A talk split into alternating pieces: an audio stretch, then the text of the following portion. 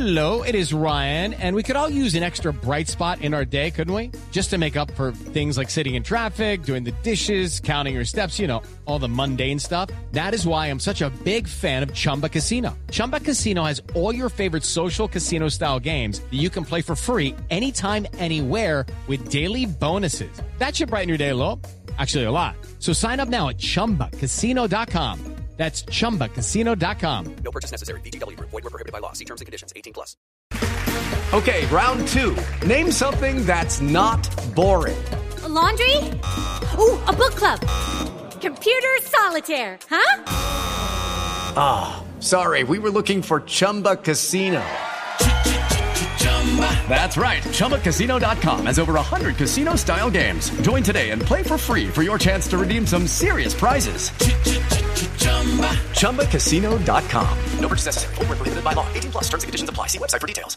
Hello, it is Ryan, and I was on a flight the other day playing one of my favorite social spin slot games on ChumbaCasino.com. I looked over at the person sitting next to me, and you know what they were doing? They were also playing Chumba Casino. Coincidence? I think not. Everybody's loving having fun with it. Chumba Casino is home to hundreds of casino-style games that you can play for free anytime, anywhere, even at 30,000 feet. So sign up now at ChumbaCasino.com to claim your free welcome bonus. That's ChumbaCasino.com and live the Chumba life. No purchase necessary. VGW Group. Void where prohibited by law. See terms and conditions. 18+.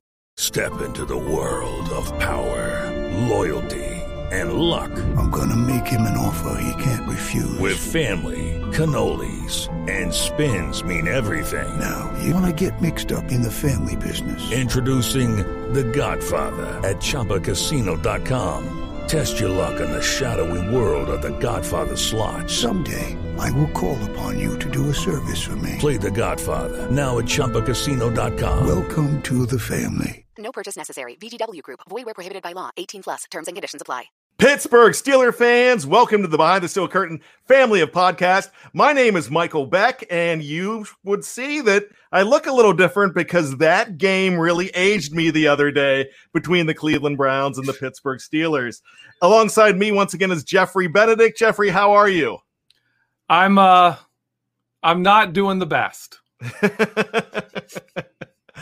I don't blame you. No, for those of you listening on the BTSC family of podcast and audio only, I am Brian Anthony Davis, filling in for Michael Beck this week. He will be back next week. And Jeffrey, I haven't even had a chance to tell you this, but since it is going to be the off season, we'll probably have a cool name for you and keep Know Your Enemy for the entire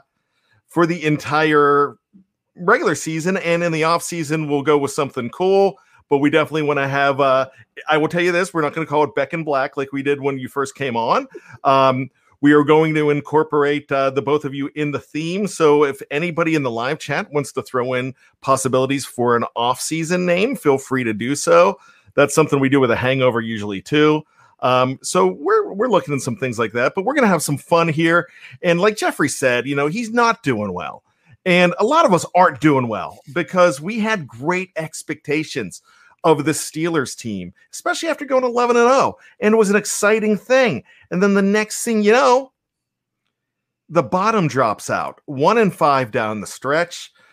The very first play of the game, everything went wrong for the Steelers. They never got back into it.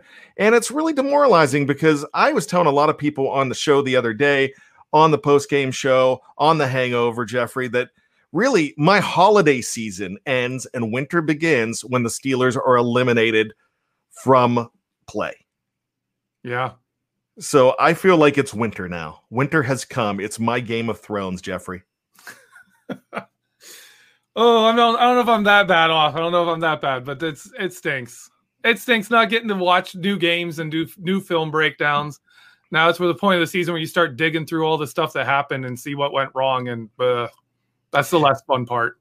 And that's a lot of what we're doing, and it's great though because BTSC has really we don't go away when the Steelers do in the regular season and the postseason. We are going to be here all week, all of next week, all weeks in January, February, March. We're going to be talking about the draft. We're going to be talking about mini camps in May. In June, we're going to be talking about getting ready for camp in July and so on and so forth. We are still going to be here. And that's the exciting thing because that's something that we have put together on the editorial side and on the podcast side. And that's something pretty new this year as well. So we are really pumped up to keep it going. We are looking ahead to 2021, but really for this being the last Know Your Enemy before we go to another Wednesday show with Michael and Jeffrey, we want to talk about the Steelers' greatest enemy in the 2020 season. And in the end, it could only be one team, Jeffrey. Who do you think that is? The Pittsburgh Steelers, Brian. Absolutely. And if you look at the thumbnail for this show, usually the thumbnail on the podcast network, on the article, is a picture of the Steelers lining up against, last week it was the Browns, the week before it was the Browns, but in different uniforms because one was home, one was away. All season long, we went with their opponent. This week, we went with the Steelers wearing home whites on offense and the Steelers wearing, away whites and the Steelers wearing home blacks on defense, going up line of scrimmage against each other. And that's basically the way it feels like right now, because in the end, they were absolutely their own best, their really own worst enemy. So Jeffrey, can you expound on that? What went wrong and why did they end up shooting themselves in the foot and being their own worst enemy? Well, I think the biggest takeaway from the wild card game, first I want to start with the offense was healthy. If you go from before the preseason started, not week one, you go from the starting lineup the Steelers wanted to have when they made that roster, when they brought that in, the only player missing from that lineup that was like even a rotational player. Was anyone? No, they had everyone. They had everyone. The only one they're missing was their backup that they cut. The backup offensive lineman. Man, I just lost his name. Stefan Wisniewski? Yeah, Wisniewski. He's like the only one they've lost. They lost. Everyone else is there. Well, Goddard playing. Besides playing. Zach Banner, too. Banner. There you go. Zach Banner. Zach Banner at left tackle and a rotational, interior lineman. They had everyone else. They had everybody. So what was interesting to me is they really showed who they were in that game. The offense really showed it. And if you look at the stats, you'd say, wow, 500 yards for Ben Roethlisberger. But if you watch the game, that only started in the second quarter when the Browns went into prevent defense and started giving the Steelers offense yards. And what do we know? What do we know about this offense? All year, they took what the defense gave them. When the defense started giving them more, they took more. Until then, they didn't get much. I mean, their first – their best end of drive in the first quarter was a punt. They had two turnovers, one for a touchdown and a punt in the first quarter. It was absolutely terrible. When we look at overall season stats, like Ben Roethlisberger looked really good for a lot of the season. But when you look at the team stats, this team was 18th in points per drive. 18th. 16th, if you take one of my favorite stats is scoring percentage minus turnover percentage. Basically, the end, how often they score versus how many times do they give the defense a bad situation. They were 16th in that, middle of the field, 24th in time of possession, drive success rate, which is the percentage of times you get a first down that you turn it to either a touchdown or another first down. They were 25th. At their best, they were average. And that's factoring in the early season where they were good with the late season where they were bad. The offense wasn't good. It just wasn't good. And that was the real thing holding them back. The defense is top five. The offense just wasn't good. And Brian. Yes. Who would you say is our offensive MVP this year on the Steelers? I got to tell you, I mean, if we went up for the first 10 games, I would probably have said Ben Roethlisberger because he was the one making it happen. But then when I look at it, when I get up in that MetLife for Goodyear blimp or whatever you want to say and look at the view, maybe, I mean, this could be a stretch, but it could be one or two rookies. It could have been Chase Claypool or it could have been Kevin Dotson. Yeah. And Kevin Dotson didn't even start the wild card game.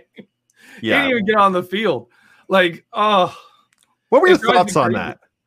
Well, an interesting thing is first 5 games of the year, Steelers were a top 10 rushing team. top 10 rushing team in the NFL. And that's not just total yards. If you take out QB kneel downs, because that really kills their average, they had like 160 runs and 10 of them were kneel downs for negative yards. They're 10th in the NFL in yards per rush the first 5 weeks of the season. And then that all fell apart. Like, they could run the ball. The offense was going well. They were doing great. You know, what happened? As we talked about on this show and in film rooms before, what happened is teams found out that the Steelers had a few tricks that they were playing to make the offense work. They really had two offenses. I did a film room on this early in the season. It's a story of two offenses. There's Ben Roethlisberger in shotgun, 11 personnel, one tight end, one running back right next to him, three wide receivers, no motion, running routes, and just, you know, let Ben see the whole field. That's Ben Roethlisberger. And the other one used motion. It used different personnel packages. It ran the ball well. And once teams figured out, hey, every time that jet motion happens, they don't throw the ball. And when they figured out, hey, if they send a wide receiver one from one side of the field to the other side of the field, guess what? They're not throwing the ball. Teams, as soon as the Steelers went in motion, they were like, oh, 90% of the time it's going to be a run play. And they knew that. Because our offense, when we tried to do that with Ben, you run a jet sweep, fake like motion, and then tried to throw the ball. We didn't complete a single one. Play action passes. Oh my goodness. We saw that this week again. His first interception, play action. They run a play action pass. I heard it. I was in the car. I'm listening to it on the radio. I'm trying to get home, watch the game. I hear him say, Ben drops back. It's play action. I was like, oh God, that's going to go bad. And they're like, it's intercepted. And I was like, yeah. There you go. It's play action. Ben doesn't work with play action. And I don't want to criticize Ben Roethlisberger too much here. Because honestly, for me, Ben Roethlisberger is your offensive MVP. He was the best player on this team's offense. The problem is he is a 17-year veteran. He's played 253 games. He's thrown 8,582 passes. That is a lot of film. And defenses have him figured out. They know his tendencies. They know the throws he's best at. They know all of that. They know everything he does. So when you look at this offense and you say, okay, when they try to change it up, it doesn't work for Ben. And what Ben does best, teams have figured out.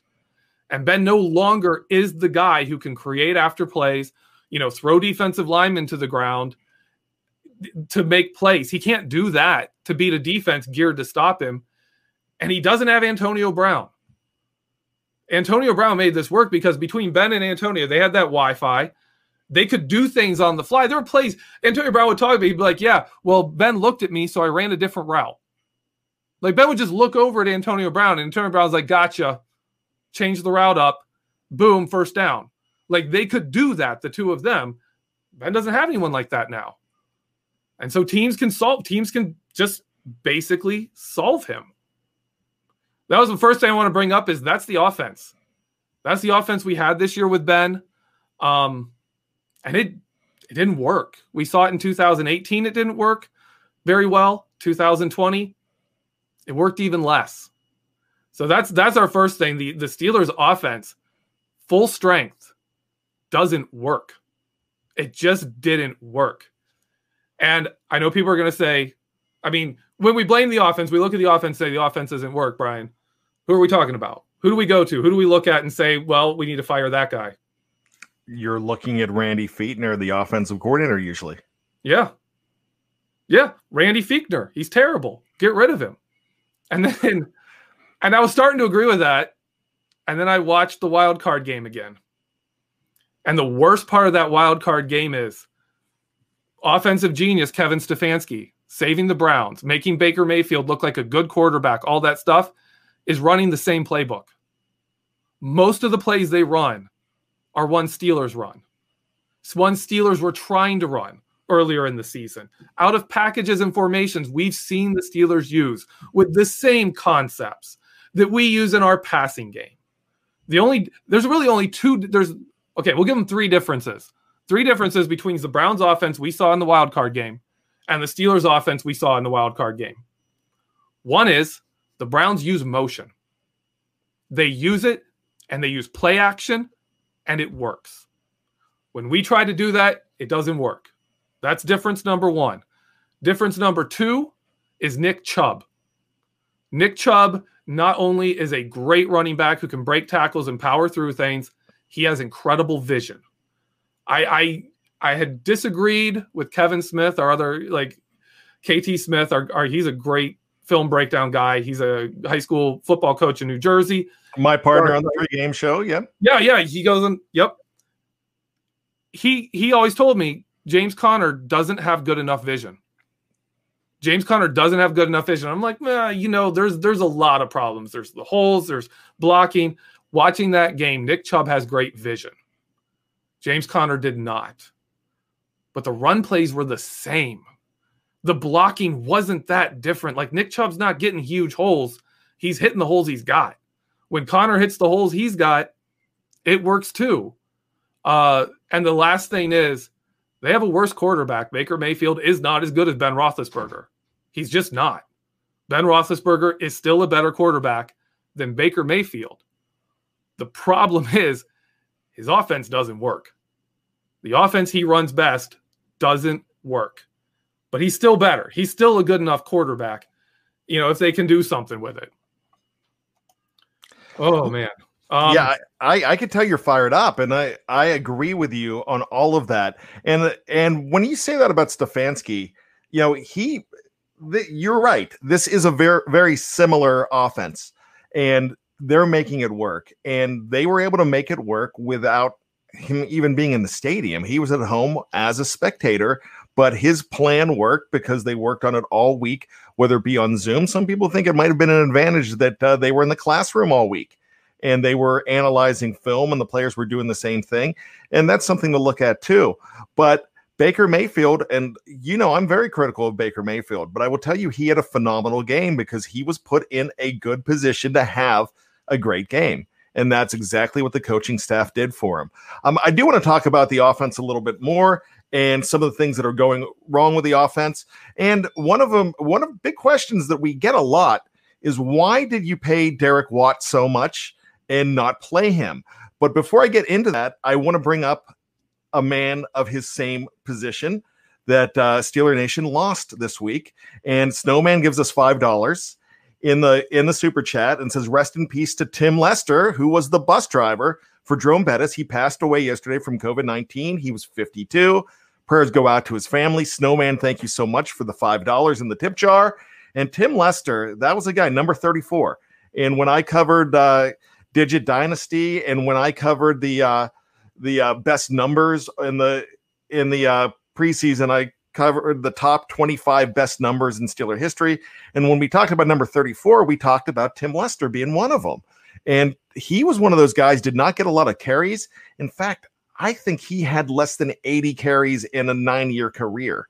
But he was so beneficial. He had a few touchdowns, but he paved the way for Jerome Bettis' greatest seasons, especially as a Pittsburgh Steeler. Your thoughts on Tim Lester passing? Oh, he was one of my favorite players. I loved the fullbacks. He was fantastic. He was just straight up old school blocking fullback, and he was one of the best.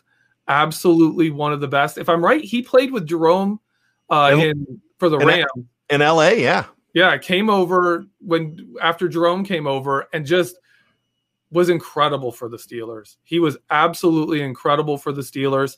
The Steelers up until then had always used the fullback in the offense. Remember, John L. Williams was a pass catcher. They always tried to get those fullbacks that would help out and actually touch the ball. And then Lester was their first of the real. He's just here to block. He's here to make Jerome Bettis better, and he did. That run game will never be forgotten by Steeler fans. 96, 97, the Cordell Stewart years where it was just Bettis and Cordell. And teams knew you. Those teams, in my opinion, that offense was better than Lamar Jackson and what they do in Baltimore right now. Cordell, that was what they were running, and it was phenomenal. If they had the offensive game plans that Lamar Jackson has now, running back then, that team would have been insanely good. Cordell Stewart was that kind of quarterback, and Jerome Bettis was great, and a lot of that went behind. They had a fullback who just made a difference. He could block defensive linemen. He would just move linebackers right out of the way. He was phenomenal. Loved Tim Lester. And that's really sad to see him that he's gone at 52, man. That's too young.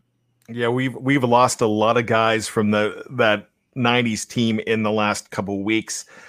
Kevin Green being one of them, and now Tim Lester. When I heard those names, when I heard the news yesterday, I was bummed out because even though I grew up in the 80s watching the Steelers, I feel like I got serious into the Steelers in the 90s because I was in college, and that's when I really got to know the team more than just being a fan that watched them every week. And he was one of those guys that when he came in, actually, I hate to correct you, he actually came in before Jerome. And okay. And a year before Jerome came in, and they actually asked him for some feedback on Jerome because since they played together, because he led the way in Jerome's fantastic rookie season. And Jerome had a very good year his second season when they brought in Rich Brooks in 1995 and moved to St. Louis that year. That's when Jerome struggled. They found an opportunity to draft Lawrence Phillips, and they brought him back. They got rid of John L. Williams. His contract was up. They were able to move Tim Lester into the starting role, and Jerome Bettis flourished right away, and they picked up right where they left off with the Los Angeles Rams. So thanks so much for all those thoughts on Tim Lester. May he rest in peace. Blessings to his family. And I know he was a wonderful he was wonderful with children in the game of football and trying to pass on the game as well as a coach and a mentor in the Atlanta area. So once again, Tim Lester, rest in peace. Getting back to the Steelers. The 2020 Steelers, with a season just ending, Jeffrey, we talked about how they run the same type of offense that the Browns. It worked for the Browns, didn't work for the Steelers. Is there a quick fix?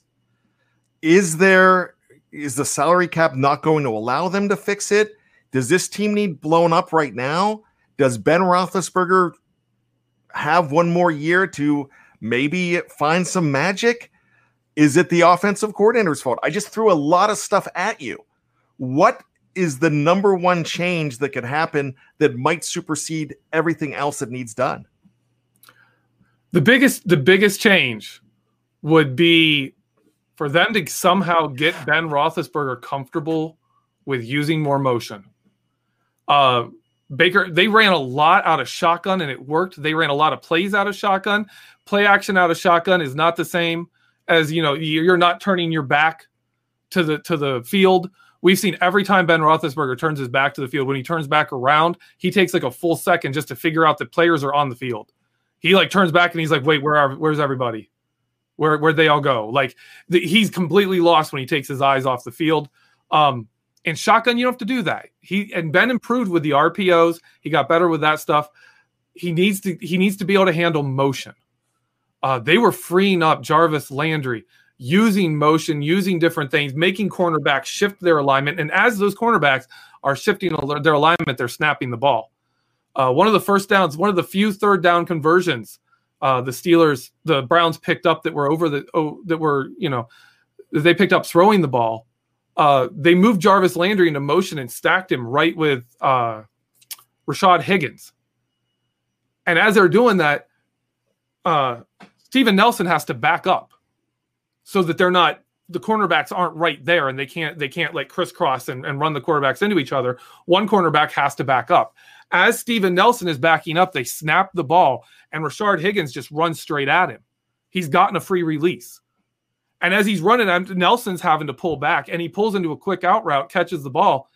And it was like, they got Nelson moving backward, use that momentum against him in the route to win a quick out route, which is a route Nelson's usually good against.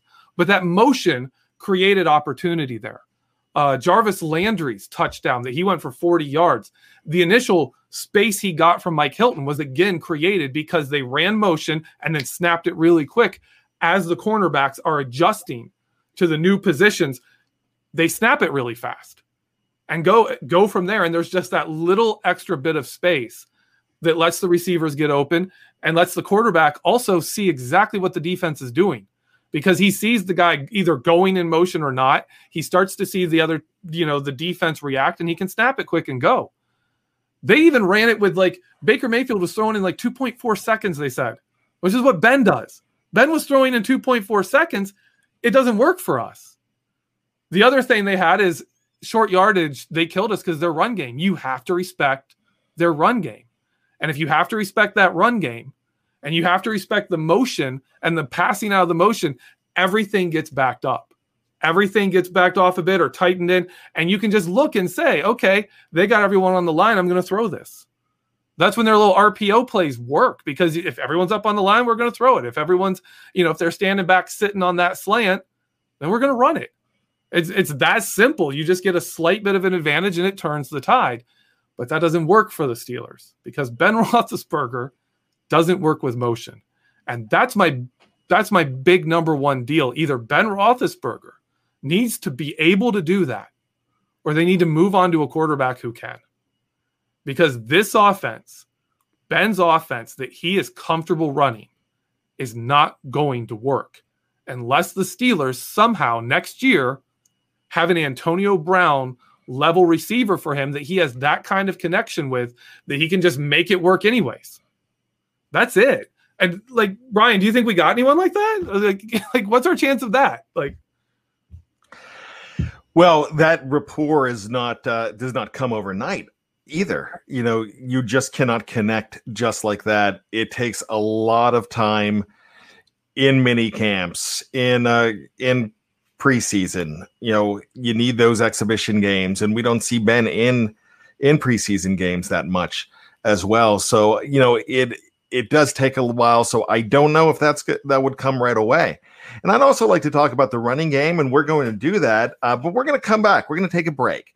So if you're checking us out on Facebook, or if you're checking us out here on YouTube, stick around, take a gulp of something in a cup next to you, take a breather. And then what we're going to do is we're going to be right back. If you're listening to us on any of the platforms that you go ahead and download your favorite podcast, guess what? Just download number 2, and we'll be back right after this on Know Your Enemy. This week, the enemy is the very own Pittsburgh Steelers. We'll be right back.